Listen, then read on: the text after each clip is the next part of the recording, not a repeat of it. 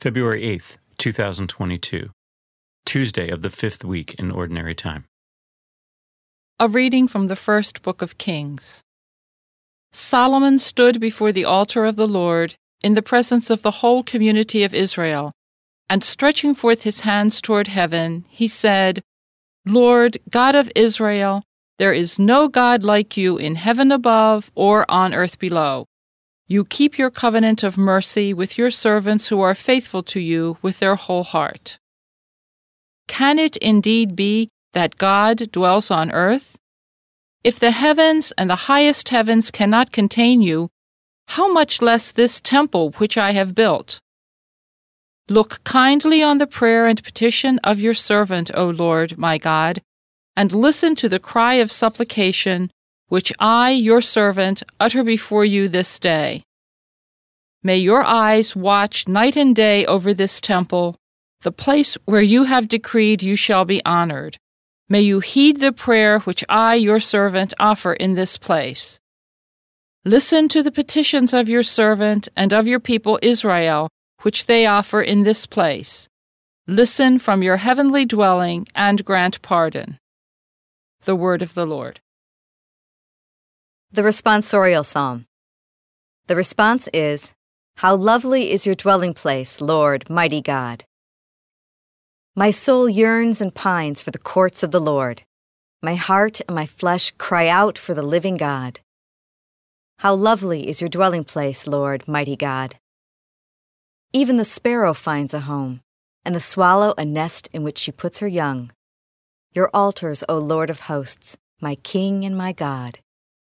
How lovely is your dwelling place, Lord, mighty God! Blessed they who dwell in your house, continually they praise you. O God, behold our shield, and look upon the face of your anointed.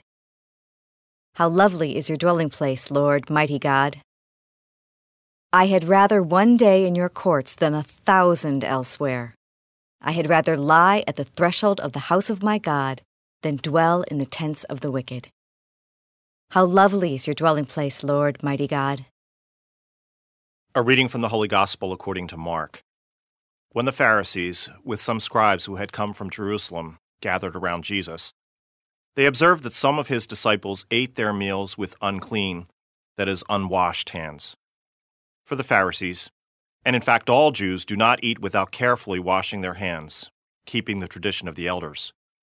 And on coming from the marketplace, they do not eat without purifying themselves. And there are many other things that they have traditionally observed: the purification of cups and jugs and kettles and beds. So the Pharisees and scribes questioned him, Why do your disciples not follow the tradition of the elders, but instead eat a meal with unclean hands? He responded, Well did Isaiah prophesy about you hypocrites, as it is written, This people honors me with their lips, but their hearts are far from me. In vain do they worship me, teaching as doctrines human precepts. You disregard God's commandment, but cling to human tradition. He went on to say, How well you have set aside the commandment of God in order to uphold your tradition. For Moses said, Honor your father and your mother, and whoever curses father or mother shall die. Yet you say, If someone says to father or mother, Any support you might have had from me is korban, meaning dedicated to God, you allow him to do nothing more for his father or mother. You nullify the word of God in favor of your tradition that you have handed on, and you do many such things. The Gospel of the Lord.